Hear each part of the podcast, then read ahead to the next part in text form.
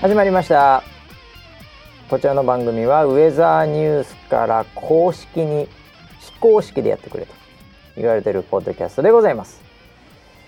本日のキャッチはですね、この人にしようかな。最近女子大生も聞いてると噂されているウェザーニュース NG。 SNS はポジティブが足りないって話だったので、今日から毎日ポジティブなツイートをしていこうかなと思った私です。今日のポジ、さあ頑張ろうぜということで、村田博之さんからいただきました。これ以降特にツイート今日のポジさあ頑張ろうぜっていうそこから次の日のポジっていうのがもうすでにないというね、もう本当になんでですか、物忘れがひどいんですかね。飽き性なんですかね。もうボケが始まってるのかね、いろいろねあるかもしれませんけども、ちょっと聞いてみたいと思います。ということで本日も、回しの場所と、横にいるのは今日のポジ村 P です。よろしくお願いします。はい、よろしくお願いします。僕にはもう伸びしろしか残ってないですからね。今日のポジさあ頑張ろうぜっていうね、はいはい、ハッシュタグウェザーニュース NG であったんです、うん。でいつもの通り、うん、ウェザーニュース NG の、出たよっていう、はい、お知らせです。皆さんへのお知らせ、はい、に対して、うん、ちょっとその中でもね、ちょっと前回の収録でも、うん、ポジティブじゃないとダメだと、うん、ね、もう SNS、うん、もうネガティブと猫しかいないと。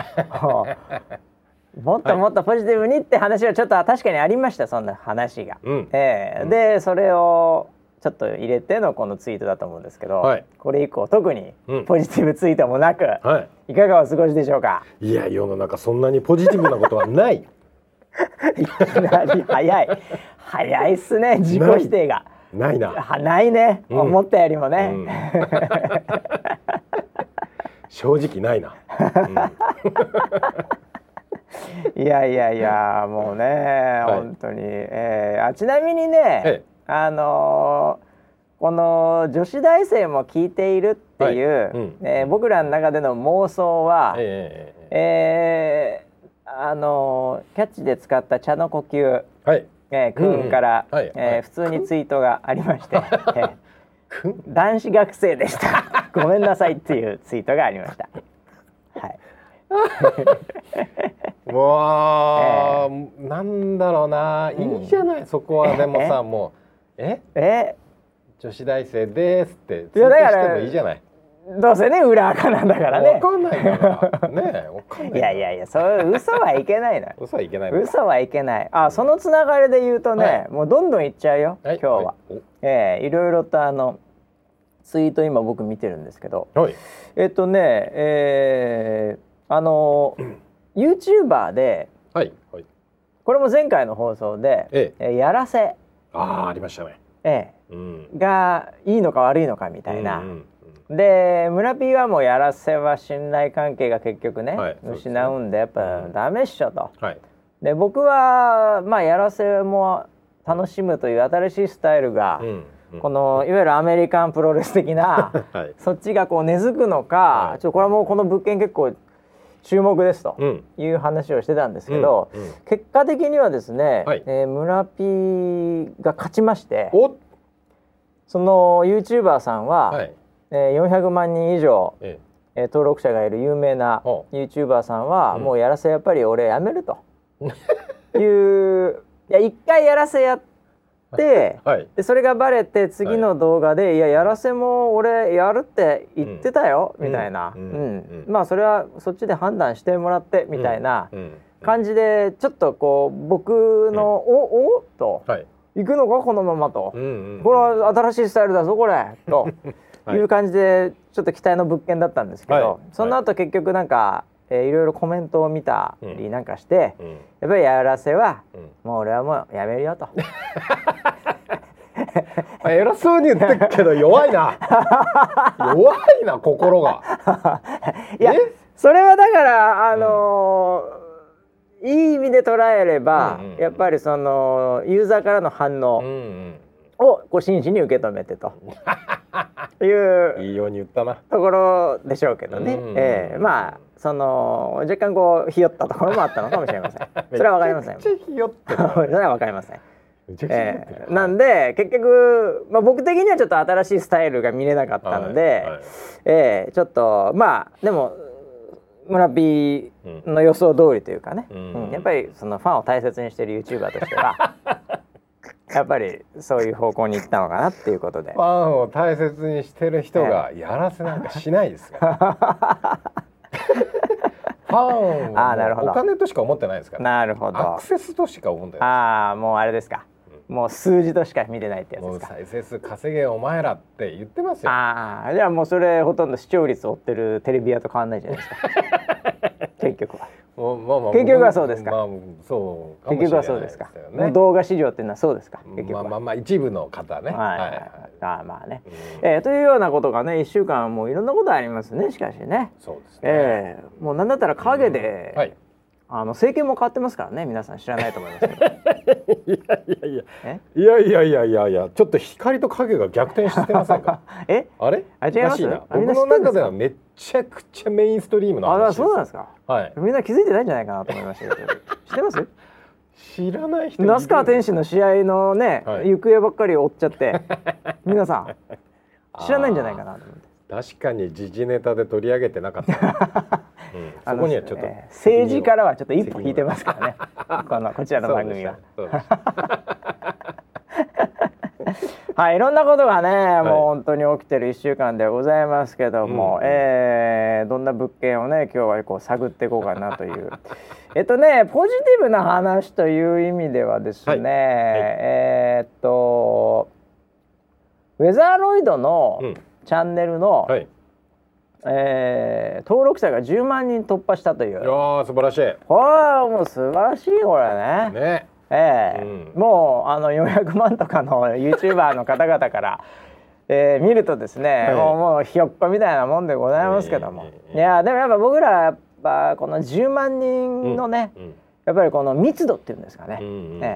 これはやっぱり僕は違うと思いますよ。あ、そうですね、うん、なんでウェザーローはもうやらせやっても大丈夫だと思いますいや許してくれると思います。やらせなんかしないです。やらせしまくりですよもうはっきり言ってこれから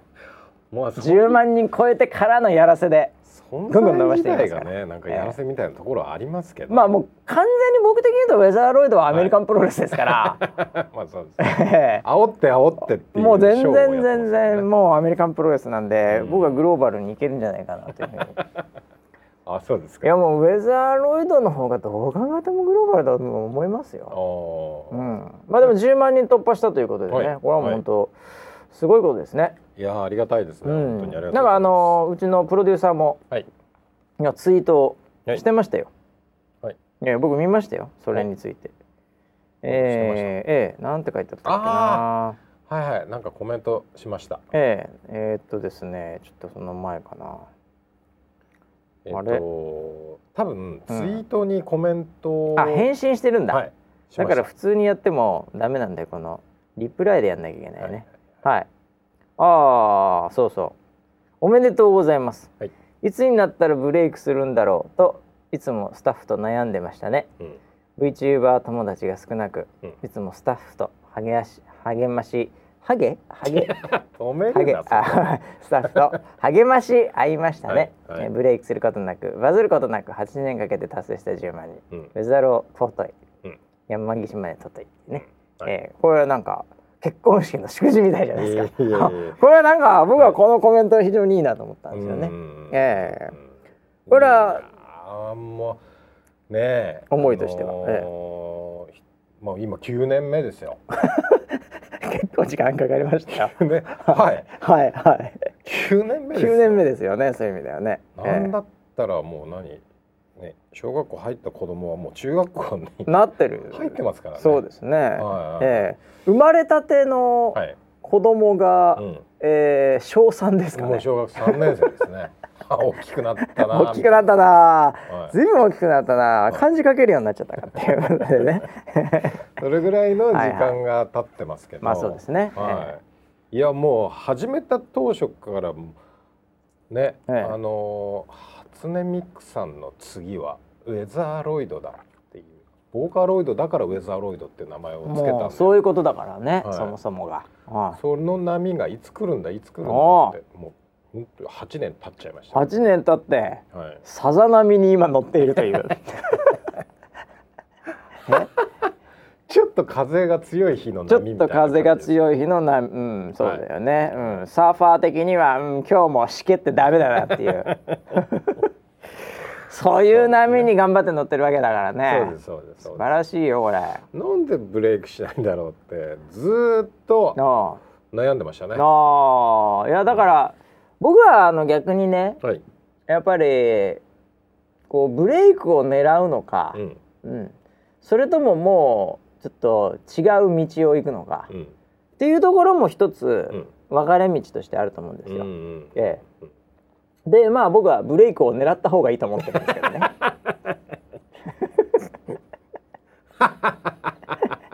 今聞いてる人完全に騙されたと思うんですよ、はいはいはい僕のトークに騙されたと思うんですよ。一瞬寄り添ってくれんのかなって思ったでしょ。一瞬そっちには、僕はブレイク狙った方がいいと思うんですよね、はい、そうですよね、はいだからブレイク狙うんだったらだからさ、いや僕もちょっと研究しました。なんだちょっとねとっておきの策があるんですよ。ウェザーロイドをブレイクさせるために、はい、とっておきの策を発見してしまったんですけど、はいうん、結局YouTuber とかを例にとってみると、はい、最後は、うん、やっぱりコラボとか、うん、なんかこうそういうので、うん爆発的に認知を取るんですよ。うんうんうん、例えばヒカキン選手は、うん、やっぱり何でしたっけエアロスミスの、はい、なんかステージとかに上がって、うん、でなんかもうドカーンってきたみたいな、なんかそういうね一個一個なんかね、うん、伝説みたいなのをみんな残していくんですよ。その前にはじわじわ来てるんですけど、うん例えばあれでしょうん、ちょっと前ピコ太郎選手、はい、あの方も確かジャスティン・ビーバーかなんかがみたいなね、うんうんうん、結局はだから最後は、うん、もうガイタレしかいないと思うんですねああなるほど、うんうん、いやだからあれですよちょっと別の話で言うとね、はい、キティちゃんとかね、うんああいうのはこうマライア・キャリーがなんかステージでみたいなのとかね、うんうん、結構やっぱそういうのあるんですよ、うん、最後はやっぱりもうスーパースター、うん、ここ一点勝負で、うん、もうブレイクを狙う戦略であなるほどね。もうウェザーロイドといえば、はい、やっぱカニ座つながりで、うんはい、カニエ・ウエストしかないんじゃないかなとここでなるほどね、あもうカニエ・ウエスト僕もう一つだからその壊れてる感も結構シンクロしていいんじゃないかなと思うんですね違う意味でのブレイク感みたいなのの、はい、カニエ・ウエストのこのなんていうかねあの辺りとこうだからもう一緒にちょっとね、はい、お願いしたいですよねカニエはちょっと親和性ありますからねカニでいけると思うんですよ。カニエウエストなんかの、はい、なんかのつながりであ、なるほどね、まあ、その奥さんのキム・カダーシアンでもいいんですけど、もうとにかくあの辺りとのなんかコラボ、はい、奇跡のコラボをもう狙って、うんなるほど、どうでしょうプロデューサー。じゃあこれからちょっと毎日英語でツイートするようにします、ね、カニエウエストに届くようにで、はいはいカニエっていうカニ座だけにね、はい、おもうカニだけでももう英語アルファベットで書いたら引っかかるかもしれない。あなるほど、ね、英語サーチしてるかもしれないからねえ、まあ、どうなんでしょうか分かりませんけどもね、10万人もすごいですね10万人のなんか放送もやってましたねこれ昨日ですよ。そうですね、はいなんかいろいろと公約じゃないですけどなんか出てて企画をなんかやりたいみたいな、ね、急遽すごいなんかさ、はい、交渉中みたいなさ僕もちょっと見てたんだけどさ、はいはいはいはい、間違ってスパチャもやっちゃってない間違ってそれはいいんだけどさ、はい、なんか 4つぐらいなんか言ってたよね。ちょっと忘れちゃった。誰かがまとめてたな。ああ、まあうん、なんかそれこそちょっとコラボをやろうと、そういう話で、そうだね、最近乗ってるところをちょっと、そうでしょ、当たってみようかなと。あ、そうなの。はい。それ何、本物？それは。本物ですよ。ゲスト出演交渉中。はい。交渉中かよっていう決定してねえのかよ。いやいや、そんなすぐ決まんないですから。あ、そうなんだ。だって。2,3 日前の話ですからね。ああ、まあそうか、うん、あと銀の盾を申し込んでみましたって、はいはい、まあこれはあれだよな、 YouTube なんですね、うん、はい。あとゲーム実況ついに配信開始、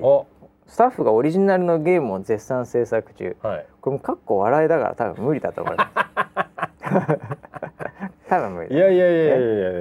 もう期待してくださいよ。期待していいのそれ、はいはいはい、ね、あと最後がウェザーロイドカラオケ企画、ウェザーローだって歌いたいっていう、うん、という4本立てで出てますけど、もうあれですよ、VTuber 王道企画、うん、そうか、コラボ、うん、ゲーム、歌、これをですね、もうやりたい。まあだからもうこれだからもう決定じゃん。カニエ・ウエストとゲームしながら歌を歌うっていうあ、ちょっとメモってそうか、カニエを出さないと。完全これで決定だよこれこれで100万突破ですよ、いきなり一気に。なるほど。おう、カニエの歌を歌えばいいんじゃないの難しいけど。難しいね、うん、難しいけどね、うん、ああ、分かった。カニエの歌ね。それでいけるんじゃないの。カニエの歌を歌って本人が万が一これ気づいてしまった日にはですよ、うんうんうん、いやー、そうか楽しみですね、でもね、はい、うん、はい、まあゆるく ね、そうですね、特にプレッシャーもなくねスタッフはやってんでしょうけどねはい、はい、いいんじゃないでしょうかそのうちの一つでもなんかね実現できるといいですけどね。ああ、はい、もう全部やりますよ期待しないでください、はい、本当にね、はいあとなんかあれだな、なんか僕番組見てたら、はい、あれなんかちょっとなんか変わるっていうか絵が、うん、まああんま変わんないけど動きが良くなるみたいなこと言ってたけど、ああ、そういうこともあるの？テクノロジーの進化的な。そうです。あるんだ。うん。センサー系というか、はいはい、をちょっとシステムを新しくして。あ、そうなんだ。もう今使ってるのはもう本当に。ね、9年前に、うん、もう車で言うと、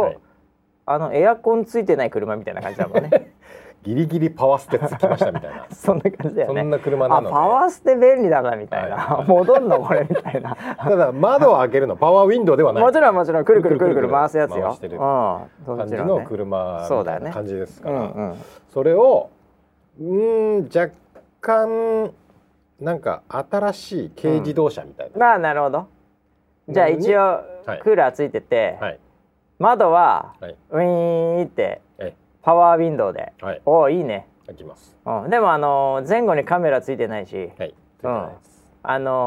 ん、特にそれ以上のものではないってこと、ね、ではないです、ね、なるほど、はい、普通の車や普通の車あ、そうなんだ、はい、ちょっと変わるのね。それに今ちょっとテストをしていて、今ちょっとあんまりうまく動いてなくてただそれがもう 1,2 週間ぐらいで、うん、多分できるんじゃないかなっていうところですね。マイペースでやっていただければいいんじゃないですか。そうするとですね、これまでのシステムって、うん、正面で手しか動かなかったんですよ、はいはいはい、足も動かないし、うん、振り向きもできない。まあそうだね、そんなのもう絶対無理だ、うんうん、でも新しくなるとちょっと振り向けます。ちょっとだけなのそれでも、はい、ぐるっとは無理ですけど。ああ、もうなんかでも最近のやつって、はい、僕なんかちょっと見た、はい、こんなにもなってんのか今のバーチャルは、はい、っていうのでちょっとバズった動画を数週間前に見たのは、うん、もう飛んだり跳ねたり回転したりもう完璧だったよすごいですね、うん、もうなんかシンク完璧みたいな、うん、なんかもう完璧な、なんかそのギターとかなんかそういうのもやってたりいろんなことやってんだけども、本当のダンサーみたいなのが、はい、実際踊ってて、でも完璧に同期してるんで、うんうんうん、逆に可愛くねみたいな、なんか、うん、それぐらいのもう超えてたよ谷を。そうなんだね。じゃあ今回のウェザーロンのやつは、うん、もう随分先に谷があるね。あ、まあまあまあまあそうなんですよね。ちょっとしか振り向けないの。ちょっと、はい、横向く、ちょっともうちょっといけるかな背中が少し見えるかなぐらいのところまでいける。ああ、なるほど、はい、ちょっとその振り向き美人みたいな、なんかそのそう見返り美人ね、はい、あれぐらいか。あ、そうあんまりそれ以上やると外れちゃうので、あ、なるほど、またぐしゃってなっちゃうんです。なるほどなるほど、なるほど、はい、あんまり別にそんな変わるわけではないね、だからねただね、やっぱりユーザーの意見を聞いてると、はいはいはい、性能が上がるイコール、うん、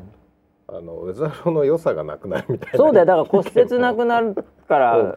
寂しいなみたいなさそういう声ばっかりだったよ、はいはいはい、チャット見てたら、まあ、なんだったら昨日の放送でもね、うん、ちょっと途中でトラブってなんかね前世がおかしくなってましたけど、うん、そういうのがまあ、完璧になくなるわけではないですけど、なるほどね、なるほどね、少なくなります。はい、いやもうそこはでもやっぱりね、うん、もうやらせが得意なウェザーロイドですから、まあやったらいいんじゃないですかやらせで事故ったらいいんじゃないですか骨折とかもやらせで、ね、今まで一回もやらせでやったことないですからガチで困ってますからね、みんな顔が青くなる、はい、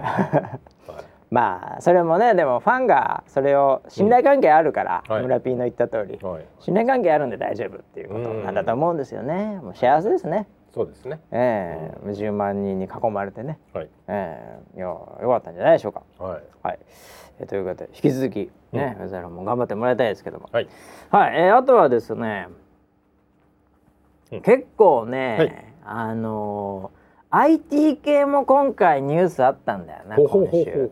うん、ちょっとウェザーニュースにも関わるところもあったりするんで、まあ、ちょっとフォローしておくんですけど、まずiOS、うん、これ iPhone の OS ですけども、この14とかいうのがですね、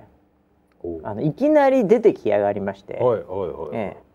表会があったんですね、うんうんうん、でいつもこの時期大体発表会ちょっとコロナでちょっと遅れたりもしてたんですけど、うんうんうん、まあ発表会あってで、うん、もう何がね、うん、発表されるのかちょっとみんなドキドキワクワクしながら、はいはい、おいよいよ iPhone、うん、出るか iPhone12 と、うんうんうん、今11なんですけど、はいはい、で iPhone12 来るかってみんなそれを期待してたんですけど、うん、まあ、それはなんかスカって感じで来なかったんですね、うん、でなんか時計がちょっと、うん、新しくみたいなのとか、うん、iPad がちょっとおみたいなのがちょっと出てるんですけど、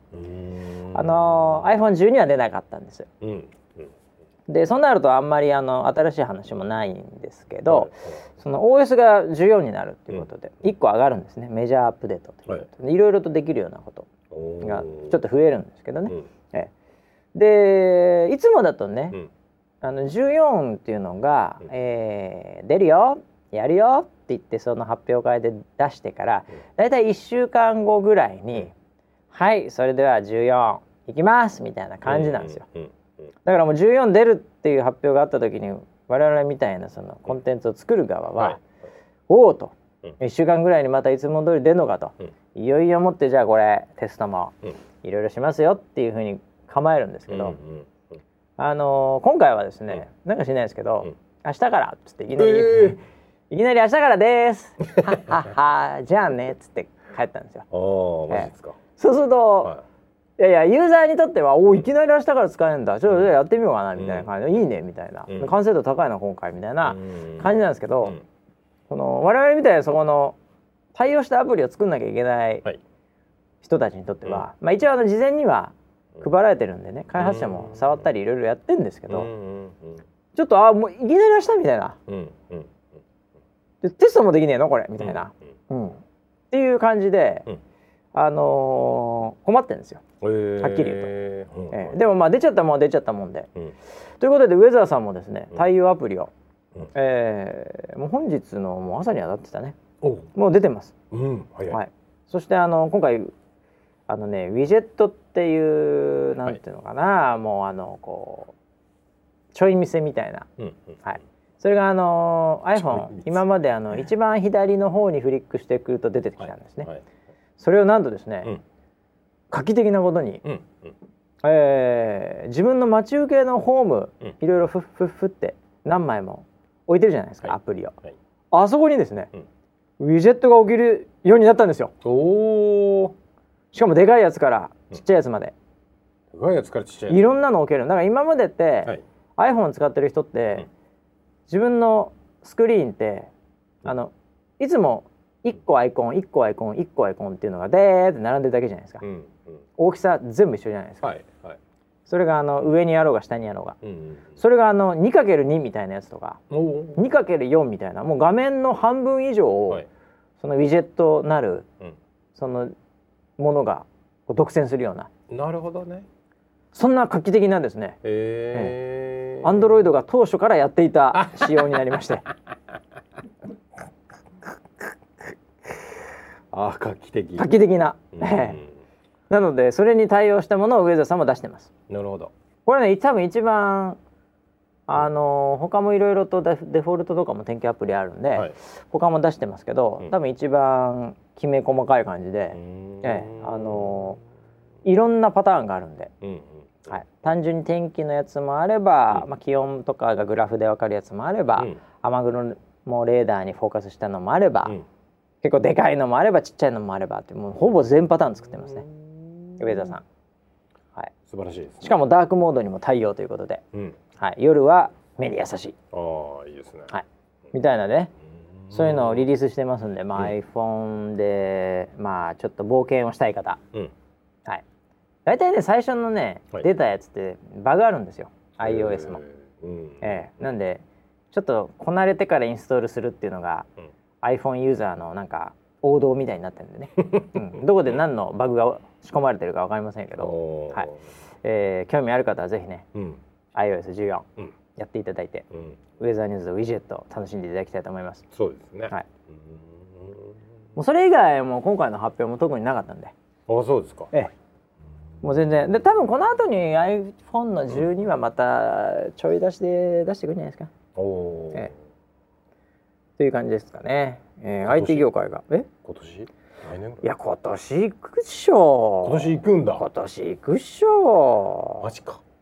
だって、うん、クリスマスもあるし、確かにね、コロナだってクリスマスはあるから、うんうん、コロナになるとサンタさんどうすんだろうね。マスクしてるサンタがいたよこの間。あ、やっぱそうなの、うん、そうか、うん、もうなんかのニュースで、うん、海外のニュースで、うん、サンタさんが、うん、ソーシャルディスタンスの、はいはいはい、研修を受けるっていうニュースが流れてて、なるほど確かに、ね、サンタがいっぱいいる中で、うんはいはい、そういう講習をやってました。家に入るとき必ずアルコール消毒をしてくださいとか、まあ、それはそうだよ。だからマスクしてください、煙突の入り口にアルコール消毒を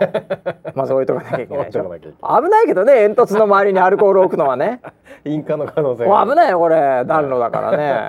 うん、まあでもちょっとそれは置いとかなきゃいけないでしょ、はいうん、あとヨーロッパアメリカね、こう大きなこうなんていうショッピングモール、うん、みたいなところに行くと大体サンタさんいるんです、で一緒に写真撮れるんですね。おう、ちょっとこう広くなった空間のところに大概サンタさんがいらっしゃいまして、はい、でそこで一緒に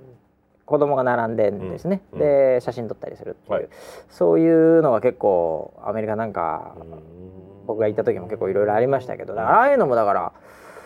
ちょっと一緒に写真撮るとかそういうイベントとかね、うん、どうなってんだろうね。そうね、接触はできないんでしょうね、うんうん、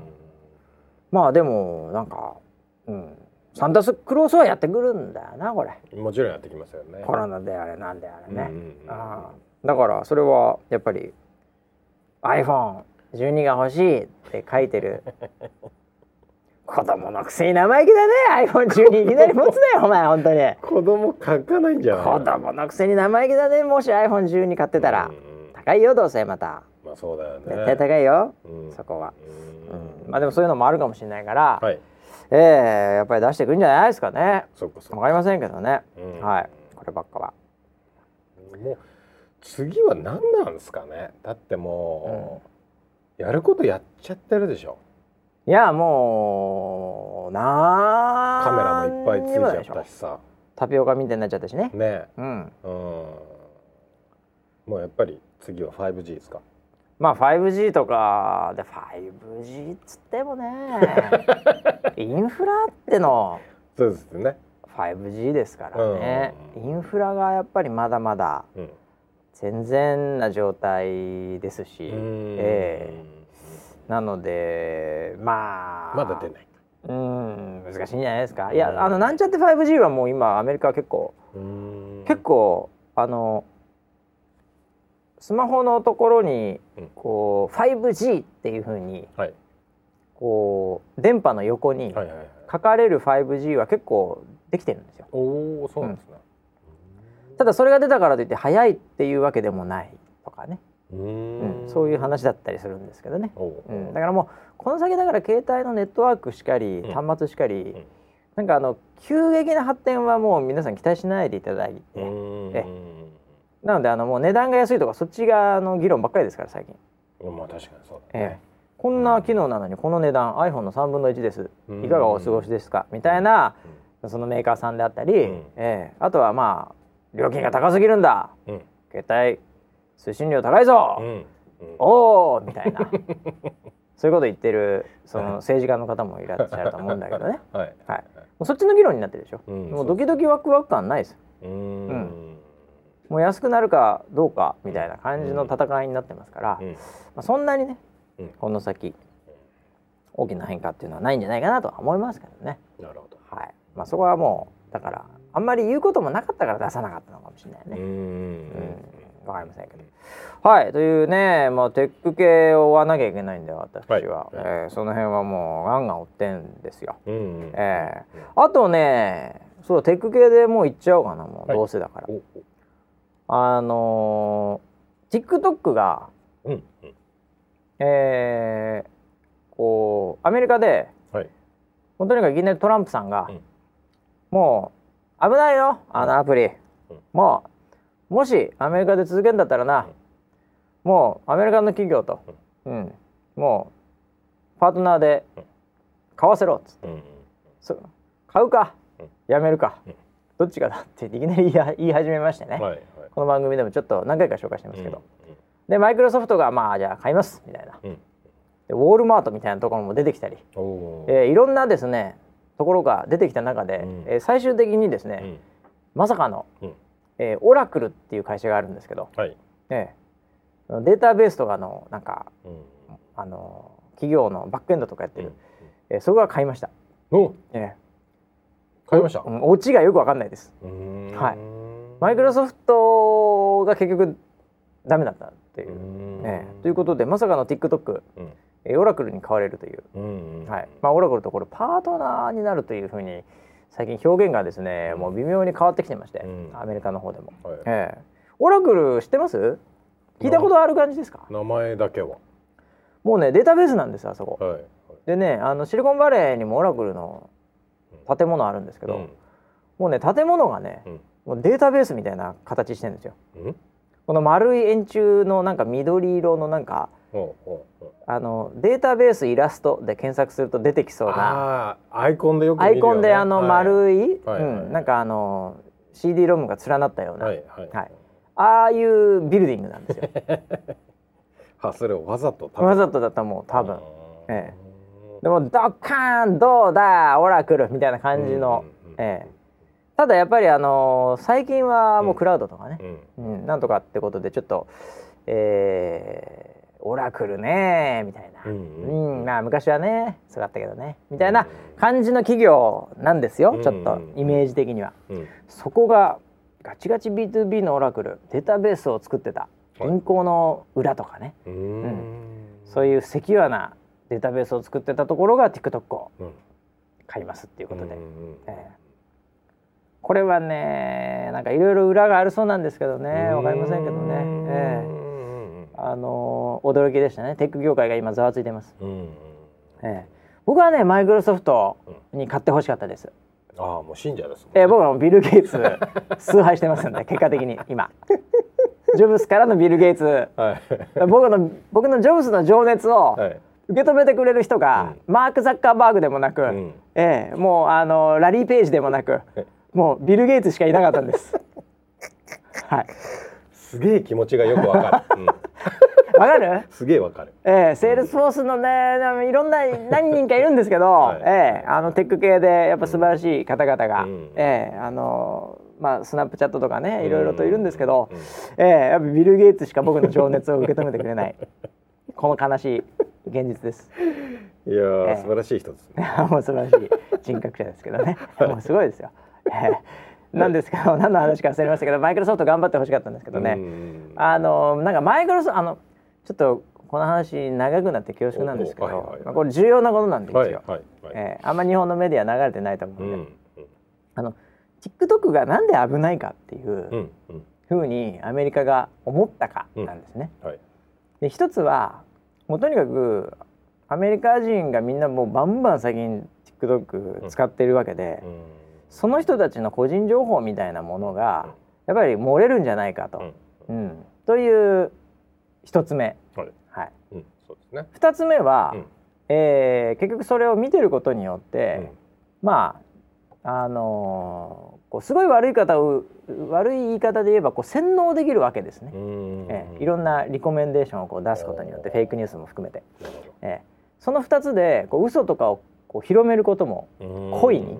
やってやれないことはないっていうね、印象操作ってやつですね。そういうこともっていう、はい、その2つの危なさ、セキュリティっていうことで、うん、まあダメだっていう言い分なんですよ、うん、一応アメリカ政府というかトランプさんというか、うんで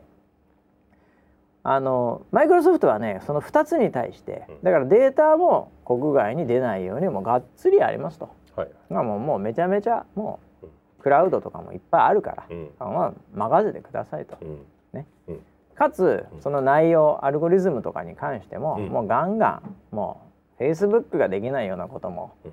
僕らならやれますよと、ねまあ、TikTok もともとどっちかというとポジティブな感じですけど、うんうん、そういうところにも変ななんかそういうのは出ないように、はいはい、頑張りますよみたいな感じだったみたいです、はいはいで一方で Oracle が結局取った状態は何かというと、うんなんかその後者の方はアルゴリズムみたいなものはちょっと別にまあ普通に TikTok でお願いしますみたいな、うんうん、ただデータベースとかデータのところはもうがっつりやりますからと、うんうんうんうん、データが出ることはないですよもちろんみたいなオファーでマイクロソフト側からしてみるとなんか当初のそれが正しいかどうかは別として当初の目的というか、うん、そういう懸念であった一つしかなんか満たしてないじゃんみたいな状態らしいのね、うんうんうん、でもまあオーダーしてる方も、うん、分かんないですけど結構適当なのかもしれませんはいほうまあいいんじゃねえのオラクルでみたいな感じだとどうなってるのか分かんないですよもう本当に、うん僕もメディアの情報しか見てないんでね、うん、アメリカのメディアのなんですけど結局そうなったみたいなんで、はいはい結局これって何だったんだみたいな話になってるみたいです。若干、はい、そうなんだ、うん、もう決定しちゃったのそういう風な流れで、もう何日までに決めないと、うん、もうなくなるよっていうことだったんで、うん、ギリギリオラクル間に合いましたみたいな状態ですから、これはでもまあそもそも政府がそういうことで、うんコントロールするっていうところ自身もちょっともうかなりきな臭くなってきますけども、まあそうですよね、そしてそのディール自身も、うん、またオラクルって最近ご宅に漏れずクラウドのサービスもいろいろと提供してまして、うん、特に法人向けにね、うんはい、ちょっと前にズームみんな大好きズームあるじゃないですか、はいはいはい、ズームのクラウドを取ったんですよ、受注したんですね。なので Zoom は結構 Oracle の方に、うんまあ、AWS とか Amazon 系のクラウドも使ってるんですけどねもちろん、ねうん、でも Oracle が受注したっていうのが一つニュースになったんですね、うんで今回 TikTok のサーバー系とかはもう全部 Oracle がクラウド取りますんでおそらくね、うん、おそらく、うんはい、なんで、まあ結局これはオラクルが TikTok のクラウドのディール取っただけかみたいな話に今なってたりもしています。業界ではわかりませんけどもどうなるか、うん、株価上がってますね。あ、株価オラクル、うん、あ、まあそうなんじゃないですかやっぱり、うんうん、はい、あのニュースが出た時にグーンと上がってます。ああ、まあそうでしょうね、うん、でね、このオラクルのね、その創業者、うん、ラリー・エルソンっていうね、これジョブスのもう親友みたいな、いや、そうなん、まだあのもちろん生きてるんですけど、彼がですね、うん、まあ、あの見るからに億万長者みたいな、もう、うん、見た瞬間に、ああ、もうアメリカの億万長者ですねあなたっていう顔してるんです顔が、はい、はいはいはいはい、あ、なるほどなるほど、どうもはじめまして、カリスマ億万長者ですねっていう顔してるんです、はいはい、もうすごいこう引きつける、なんかうわもうみたいな感じなんですよ、うんうんうん、多分ですね、やっぱトランプと馬が合うと思うんですよね確かにね、はい、あ、非常にトランプさんとちょっとあの全然違う事業家の、まあなんていうのかな、あのカテゴリーではあると思うんですけど、うん、はいはい、やっぱその辺の老快さみたいなものっていうのは、でもともと共和党というか、そっちの支持を表明されてますので、はい、はい、そういうのもやっぱりこう馬があったのかなっていう感じですよね。なるほど、はい、そういう見方はちょっと面白いね。いやいや、もういや、でも間違いなくそういうことはもう関係してますよ、うん、なるほどなるほど、もうトップ同士の営業みたいなところっていうのはもうありますから、間違いなく、いくらロビー活動してても、うん、最後はもうなんか、うん、腕組んでね、もうお酒飲んだら勝ちみたいなのがあります、まあいいですね、そういうハウスオブカーみたいな、もうそういうもう完全もそうですよもう地で言ってますよ。ケビン・スペーシー地で言ってますコンコンコンコンコンコンコンコン、もう叩きまくりです机叩きまくりです、はい、見てない人は分かりませんけどね。いや、僕最近ちょっとハマってる。あ、そう、はい、あの遅ればせながらなんですけど、相当ハウスオブカード今見てるのは遅ればせながらだけどね、はい、あの最後まで見ない方がいいからね、あれ。あ、そうなんです。ケビン・スペーシー出なくなるからいろんな問題あって裁判でも結局勝ったんだけど、まあでもね、うん、あの最後もう なんだよっていう風になるから、うん、真ん中ら辺でやめた方がいい。真ん中ら辺で、はい、わかりました、まあ、あれはなかなかのね、うん、Netflix の、まあ、最高傑作の一つですからね、初期のタイミングでね、うん、はい、ということでね、いや、もうちょっとこんな話どこにでも出てこないかもしれない、うんうんうん、TikTok オラクル裏話、うん、ちょっとテック系ポッドキャストになってきましたねあれスピリチュアルじゃないんですかテック系スピリチュアルポッドキャスト。あ、そうです、じゃあスピリチュアルの話じゃあいきますかね、この際売れ幅がすごい、売れ幅はすごいですよ、はい、なんですかね、あ、これもあれじゃない、大坂なおみ選手が全米オープン、はい、2度目優勝、うんうんうん、これはすごいねナオミ・オサカまあまあまあまあ、アスリートに対してはちょっと熱い、ね、アスリートへのリスペクトが半端じゃないです、はい、こちらの番組まあそうですね、基本的にはもう強いアスリート、はい、結果を出しているアスリートに関しては、うん、もうあの全て肯定します、うん、はい、はい、そうですよね。昔うん、テニスサークルにも参加されてた、ね、経験もお持ちですし、そうですね、昔大学の時に、はいはい、一瞬だけテニスサークルにちょっと体験入学して、ちょっともうテニスが嫌いになった男でございますけども大坂なおみ選手はもう僕はもうずっと応援してます。あ、そうですか、はい。で、まあ、今回ね、いろいろとブラックライブズマターとかそういった社会環境もあったりして、はい、まあ、マスクに対ね、こう被害者の名前がこう載ってとかね、うん、そういう話題なんかもありましたんで、また必要以上に盛り上がってる世界もありますけど、はい、いやー、なんかこう、なんか人の成長を見ている感というのが、うん、どうしても大坂なおみ選手、うん、なんかこう共感してしまうんですよね。最初にさ、うん、全米撮った時とかもさ、はいはい、なんかこう、みたいな、うめねみたいな可愛らしい感じなんでしょ。はいはいはい、今はもうスポンサーももちろんついてね、はい、いろいろありますけど、うんまあなんかそのコーチがどうとかっていうのも、うん、こうなんか今コーチ変わったりもしてますけど、はい、そういうのも切り抜けながら、うんね、今回みたいなこういう人種の問題だとか、うんね、そういったものにもこう突っ込みながら、うんなんかこうずぶとくというかね、うんうん、なんかこう力強くというか、うんうん、なんかこういう、こう成長感が、うん、なんかすごいなんかやっぱ顔つきとかも変わってくるし、うんうん、言ってる言動とか、うんうん、声のトーンすら変わってきたり、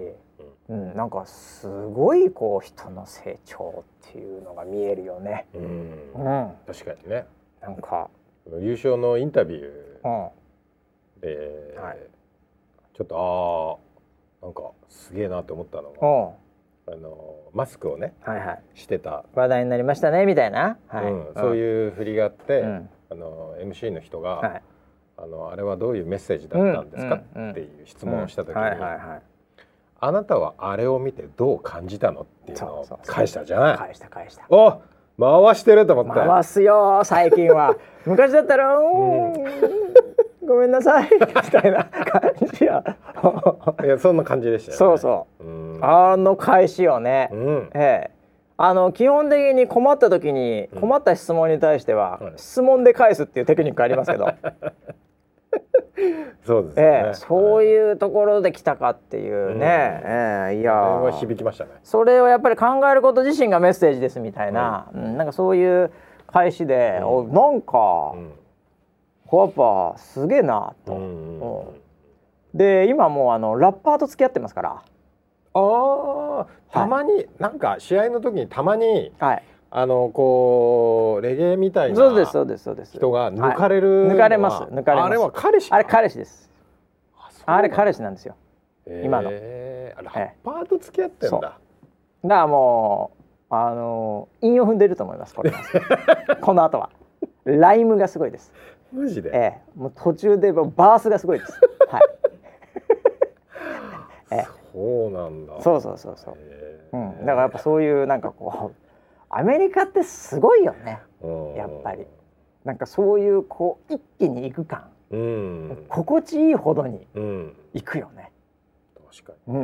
ん、すごいよ。だからほんといやー、うん、ラッパーと付き合ってんのか。そう、うんだからああいうメッセージをこうどんどん出していくみたいな。いけるそんなもんいけるよ。ラップなんかもメッセージですからね、うん、そうですね、まあメロディーとかなんとかっていうのもやっぱメッセージ、うん、ワードが強いんで、うんやっぱそういうところもこう吸収してるのかもしれません、うんはい、なるほどね。なんか結構インスタとかでもよく、うん、こう物議を醸し出すっていうとおかしいんですけど、はいはいうん、なんかこうちょっとセクシーな服とか着たりして、うんうん、なんかその二分していく意見の中で、うんうん、なんか別になんでそんな言うのみたいな、うん、結構やっぱこう攻めてるんですよ最近、ナオミ大阪選手。なるほど、うん、はいはい、こうちょっとウォッチャー SNS ウォッチャーとしては気になる戦いを繰り広げてますはい、でもいや本当強くなったね。じゃあ強くなった精神的に、うん、そうだから僕は本当になんかこう、うんうん、こう親の気持ちで、うん今いつも温かく見守ってますあそうなんだ、うん、いいよね。いやでもこれも何もかもやっぱね、うん、アスリートなんで、うん、やっぱこう結果を残してるっていうところがやっぱり素晴らしいんですよ何よりも。そうですね。もう何を言おうが何しようがですね、やっぱ結果を本業で出しているというね、うん、もうこれに勝るものないんですよね、うん、アスリートは、うんなんでやっぱそこがすごいですよね。そうだね、あれナオミ大阪選手は身長が182センチですって、そんなにでかかったっけ本当に、はい、ウィキペディアによると、はいはい、めちゃくちゃでかいね。あれそう75ぐらいのイメージだったけど、いやでも、はい、そうだよ、そうじゃなきゃ勝てないもんやっぱり。うん、すごいね。すごいっすね、うん、でそこででもねやっぱり僕スポーツマーケティング、うん、ジャーナリストとしてもね、うん、気になるのが、はい、やっぱここで出してくるナイキの CM がまたね、はい、えぐいんですよ。お、それはまだ見てないですね。ナイキの CM がまたちょっとこれバズってましたけども、はいはい、ここ数日でなんかね、大坂なおみ選手がこうテニスをしてるんですよ、うんうんうん、でテニスを下向きにしてるんですよ、うんうんでそのしている中に、うん、もう一人でコートでテニスに打ち込んでるシーンの中で、うん、英語と日本語で、うん、記者からの質問が入ってくるんですよ、うんうんね、それがなんかちょっと、うんとてつもなくありがちな質問なんだけどプレーには関係ないみたいな、なんかそういうね、例えばちょっと僕もうる覚えなんですけど、なんかプレッシャーはありますかみたいな普通の質問から日本語で喋ってくださいみたいな、こう日本語の喋るところを撮りたい、絵として残したいみたいな、何の本質でもねえなみたいなのも入れながら、そういうのがパンパンってこうテニスの打ち返すそのリズムに合わせてスポンスポンって入ってくるんですよ、はいはいはい、ナレーションで、はいはい、記者の質問が、うん、でちょっとふっと後ろを振り返って、うん、大坂なおみ選手が、うん、その人たちその影なるナレーションに対して、うん、シーってこう静かにしろよっていうことをやって、うん、またこうサーブを打つ瞬間に、うんバンって暗くなって、うん、白抜きの文字で、うん、Just do it って出てくるんですよお前ここで Just do it 出したかみたいななるほど、なるほどなるほど。これがですねやっぱりナイキなんですよ。うん、だからその周りがいろいろ言ってるけども、うん、結局私はそういうのにはとらわれず、うん、テニスをただひたすらJust do it っていう、もうねこれは電通も負けますね電通もコンペで負けますよそりゃいや知りませんけどね、僕が今ワイデアのケリーなんかもう今も使ってる代理店知りませんが、まあすごいんですよそれが。もうああもう来たなっていう、ぜひ見てください。はい、はい、これはもうナイキはさすがですね。もうそういうとこすごいよね。あれ最近、うん、Just Do It って最近あんまり使ってないですよ、ね、あんまり使ってないですよ、見ないなと思ってたけど、ここで使いました Just Do It 久々に。確かにね、うん、感慨深いな。もう感慨深い。僕もね、うん、かなり長い年月、うんナイキの CM は追ってますけど、うん、そうですね、はい、こういうとこで使ってきますからね。もうすごいですね、なるほど。多分 YouTube とかに出てると思いますよ、分かんないですけど、はい、なんかちょっとバズってたね、僕のレーダーに引っかかりましたけどね、はい、ということでね、もういろんなことありましたね、もうあと何ありましたっけね、もうあとはあれかな、うん、PS5 とかね、今とりあえずもうプレステ、はい、もうトレンド見てますけど、なんすかね、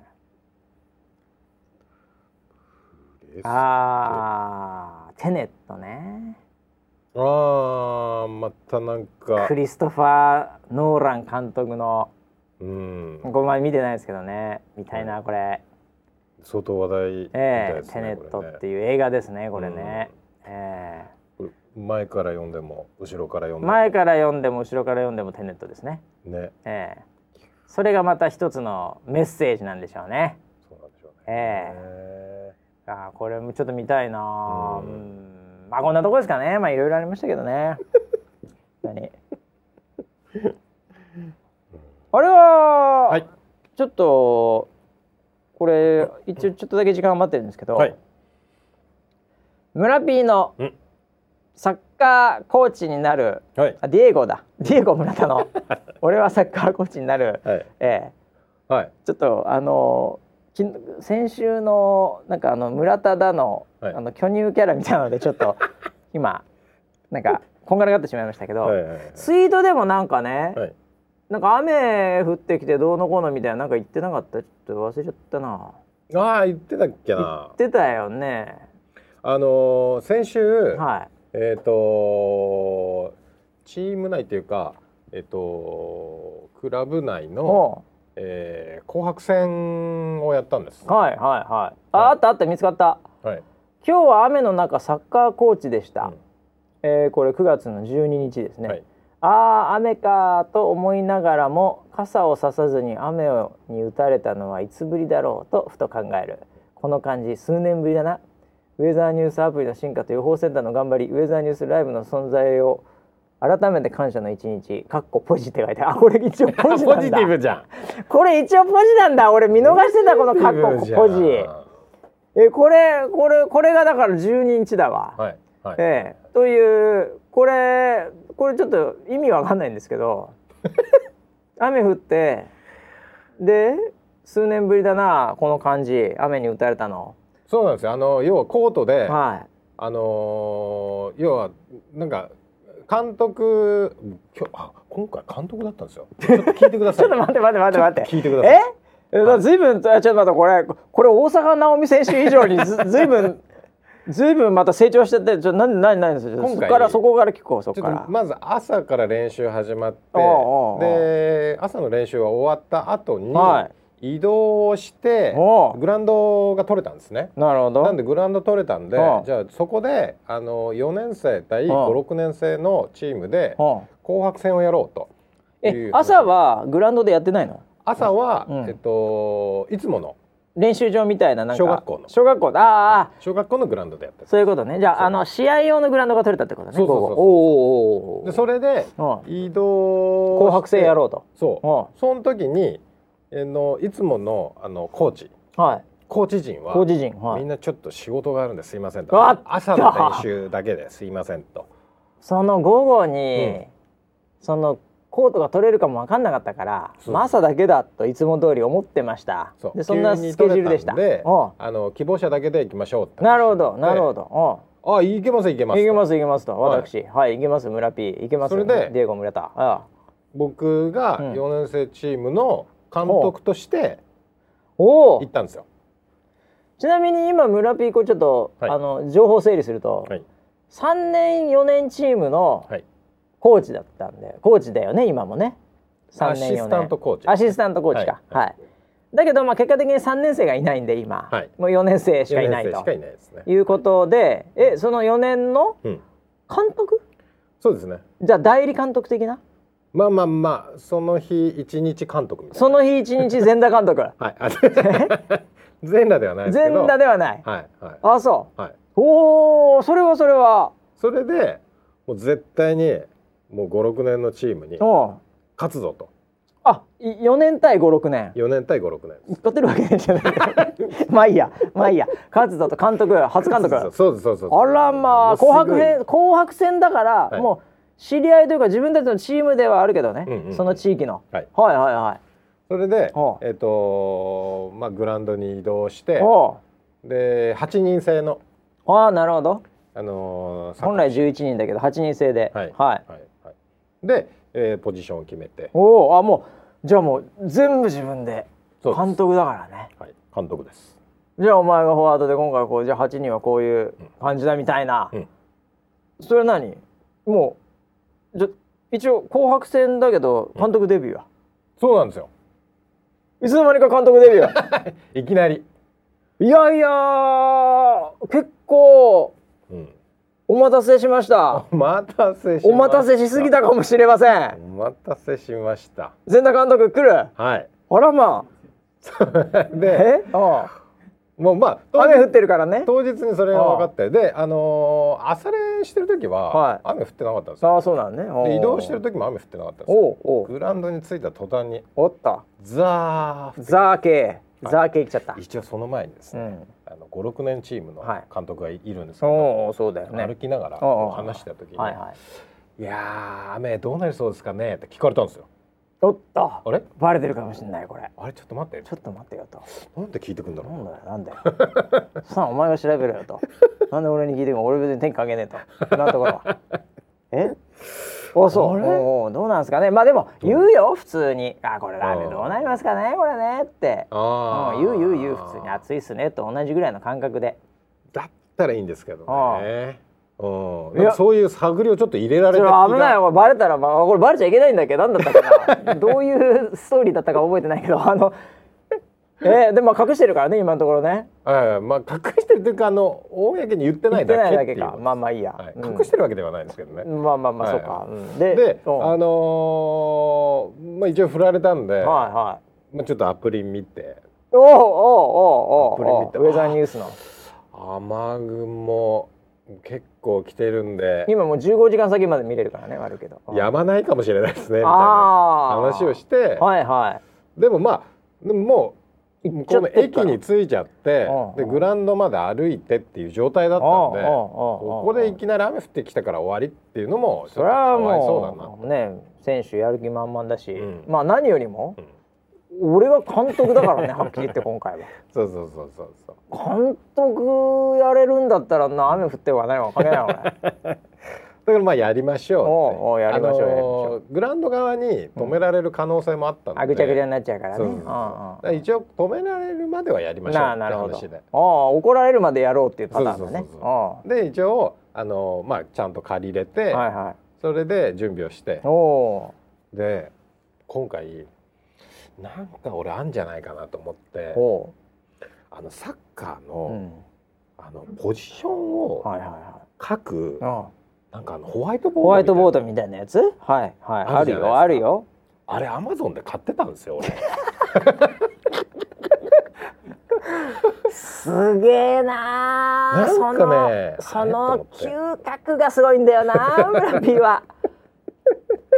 あ、そうで一応ホワイトボードちっちゃいやつでしょ。ホワイトボードでまあ A4 ぐらいのやつね、うん、コンパクトに、うんうんうん、あるそういうのでホワイトボードなんだけど一応なんか芝生みたいな、うん、グリーンの印刷がしてあって、あ、じゃあもうこれ完全サッカー用のやつだ。サッカー用です、本当に。ああそういうことね。でマグネットでサッカーのボールとかもある。ああもうじゃあアメフトとかそういうなんかもういろんなとこでオールマイティで使えるやつっていうよりももうサッカーにフォーカスしてんだね、うん、そうほうほうほう。それをカバンに入れてたんです。Amazon で買って入れてたんだ、はい、すごい準備だねそれもまた。でこれだと思って、でそれを出したらもう子供たちが食いつく。いやそういうの好きだからね子供は。うわー何これ何これっつって、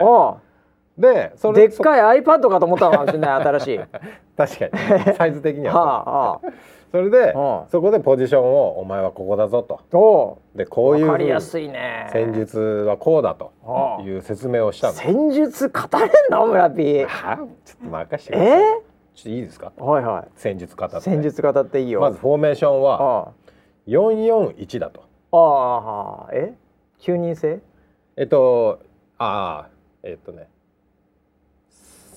331 ですね441、それ7人だよでもね、でキーパーなんですよ。ああそうかまあまあそうだよね、うん、でディフェンスに3、はい、中盤に3の3人だ、はい、でトップは1、トップはOK、なるほどでキーパーね、うん、これで8位だ。1331だ、はいはいはい、あどっちから言うのか俺どっちから言ってもいいわ。どっちから言ってもいい、テネットみたいなもんああで、うん、じゃあお前はここだお前はここだっていうふうにでそれぞれポジションを決めて、なるほどでうちのチームで一番悪いパターンは真ん中抜かれちゃうの。あそこ崩されるとね真ん中抜かれちゃって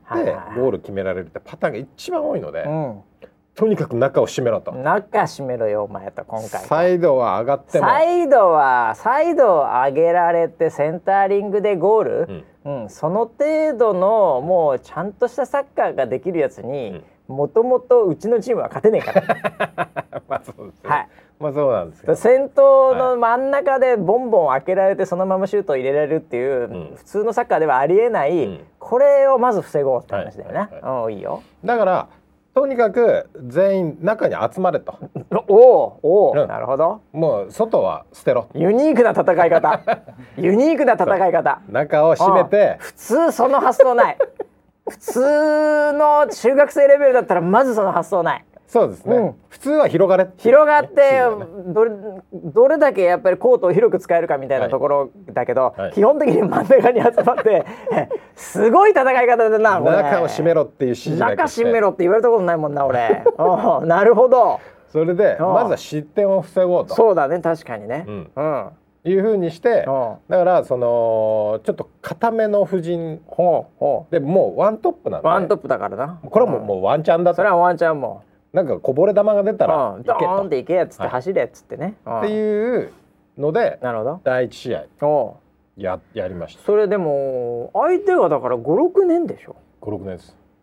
でかいですね。この間助っ人に入ってくれたチートしたやつらでしょ。ああそうそうそうそうそうでしょ、はいはい、それでも勝てるわけないじゃんそもそもまあ練習だからしょうがないな。まあね。でまあ雨が降ってることが、はあまあそのいい方に働くんじゃないかなとも思う。確かにスリッピーだからね。そうそうそうそう。相手もボールコントロールできないからね。うんうんうん、まあこっちもそれ以上にコントロールできないんだけどもね。まあいいように考えて、ね。なるほど。はい、それでいやでもその戦略はどうだったの。その中を締めろっていうわけわかんないその。前半0-0だ。すごいじゃないそれ。うん、4年生のチームが 5,6 年に対して前半 0-0 すごいじゃない。もう中閉まってんじゃん。中閉まった完全に中閉まってんじゃんそれ。完全に成功したの。成功してるよそれ。どう考えてもその攻撃をしっかり止めて、ただ自分たちのそのオフェンスが繋がらなかった。全然ダメだろうな。中閉めてるからねオフェンスがもっと広く使わないとやっぱり相手揺さぶんないとそうですね。ラグビーじゃないんだよこれスクラム組んでね前進む競技じゃないから。まあそれで前半もういいぞいいぞと。すごいよそれはでも、うん、この調子でいけと、はいはいはい、言って後半送り出して。監督すごいな前半。そうでまあ後半も、うん、まあねうまく止めて 0-0 でまあ引き分けでもいいかなって思ってた。それ引き分け狙いでしょどう考えても、はい、もうアウェー中のアウェーだし、で後半はでもやっぱりこうちょっとね疲れも出てきちゃう。まあまあまあそりゃそうだね。体力差あるからね。そうそう体力差があってやっぱこうサイドから上がられる、うんはいはいはい、上げられ決められちゃったか。決められちゃったか普通のサッカーされちゃったか。そう普通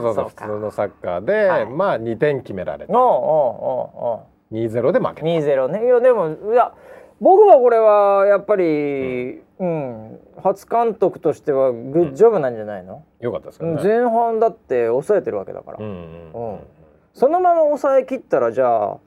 4,5 年のチームじゃあ 5,6 年のチームって何なんだよって話になるからねまあそうですよね。トップチームです、ね、トップチームのくせにって話だから、はい、トップチームのくせに初監督に 0-0 かよっつったらもうこれ逆にトップチームの監督の首飛びますよ普通だったら。まあそうですよね、まあ、そのも狙ってますけど、ね、プロの世界だったらもう卵流れられますよもうバス降りた瞬間に怖いです、ね、怖いです、2-0 だったらもう良かったじゃないですか。 2-0 でこれ結構いけんちゃうかなみたいな思ってでまあ結局雨がもう結構強かったので、うんはいはい、2試合だけにしたんですよ。なるほどでじゃあ次の試合は、うん1点も取れなかったんで、ちょっと取りに行こうと。来たね。だからちょっとね、守り固めてたのを、うんうん、中を締めるって表現ね。そう、中を締めてたやつをちょっとポジションを変えたんですよ。ポジションを変えた人のまず。そう。3-3-1 じゃなくて。うまいやつを、うん、そのディフェンスに置いてたんだけど。ああなるほど。そこと中盤を入れ替えて。なるほどね。ちょっと攻めようと。はい。いう風にして、うん、まあもちろん中は締めてけよ。中は締めてけよ、うん、お前ら。お前ポジションは変えるけども、はい、中は締めてけよという、はいはい、この作戦ね。うん、中締め戦略。中締め戦略。はい。それで2試合目を送り出して、そうしたらですね。今度もうトップチームがですねバンサイドを使ってくるようになったんですよもうね2点入れてるからねサイドから入れて、はい、これだ、うん、もうあいつらねはっきり言って中閉めてるだけだから外からガラ空きだからもう選手も監督も全員気づいちゃった、はい、後半で、はいもう中閉めてるだけだからあいつら、うん、外からガンガン行ったらもうボンボン入るよこれっつってバレたんだろうね、うん、バレたんでしょうね。なんかそういう戦略で来たんですよ。でそうするとね、うん、で2試合目だし、うん、もう雨も降ってぐちゃぐちゃなのでみんなもうすげえ疲れてるね。だからこうポジションチェンジしたうまい連中がディフェンスに戻ってこないんだよね。攻めるとね。そう、うん、そうすると、はいもうまあ、ちょっと弱い子たち、うん、3人が立ってるからね、うん、中閉めて待ってるからね。結構棒立ちで待ってる感じそこはね。わかるな。棒立ちなんですよ。もうどうしようもないんだそれ。棒立ちでボールを見てんだよね。そう、ボール見んじゃねえよお前。ボール見ないで、そのセンタリング上げさせちゃダメなんだからな。それを止めろ本当に。そうそうそうそう。ああ、まあ、それでバンバン上げられて、上げられバンバン決められ、結局 7-0 で負けちゃったんだよ。2試合目。ああ、もう全然ダメ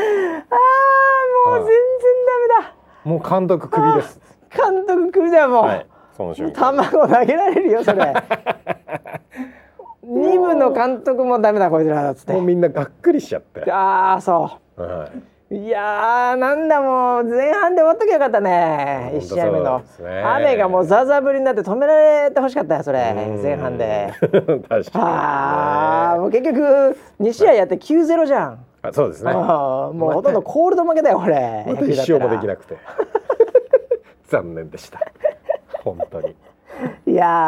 ー、まあそうね、うん、でもしょうがないよな、もう相手強いんだからさ。そうですよね、うんうんうん。でもそうね、いや中締めだからな。それは勝てねえよな。気づかれたら。そうか、うん。もうあれですよ、なんつったっけ、カテナチオって言ったっけ、あれなんかスペインかなんかのチームの、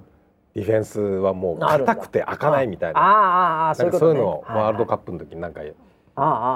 ってたんだけど、もうそれだと思って。も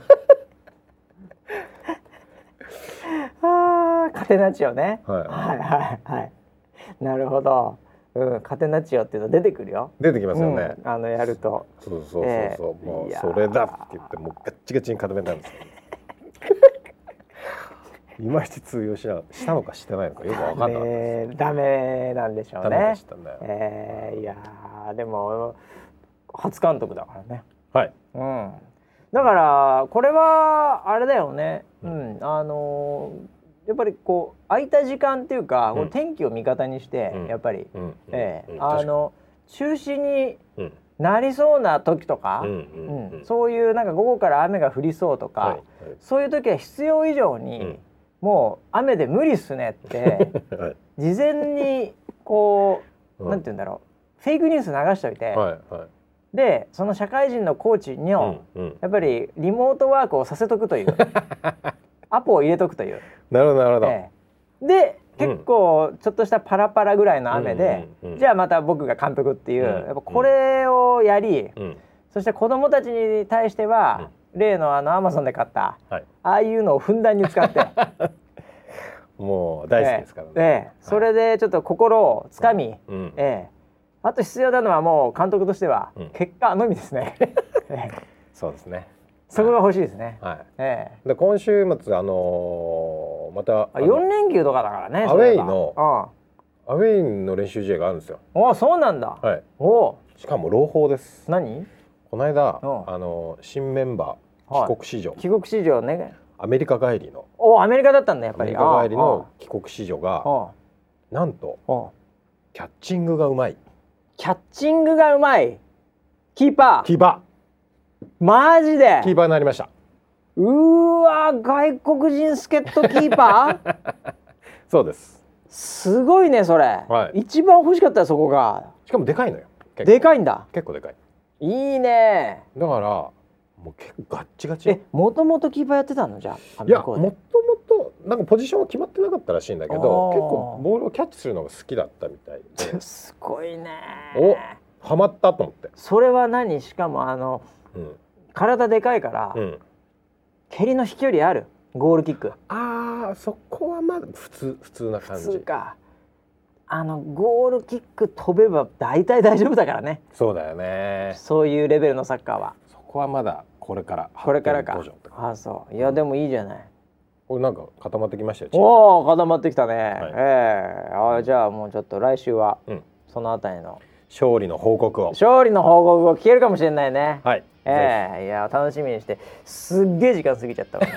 ね、失礼しました。気づいたら、はい、もうここのスタジオなんかさっきからちょっとざわついててね、はい、なんか使うかもしれない、はい、うん、僕もね、はい、ミーティングもうすでに15分オーバー。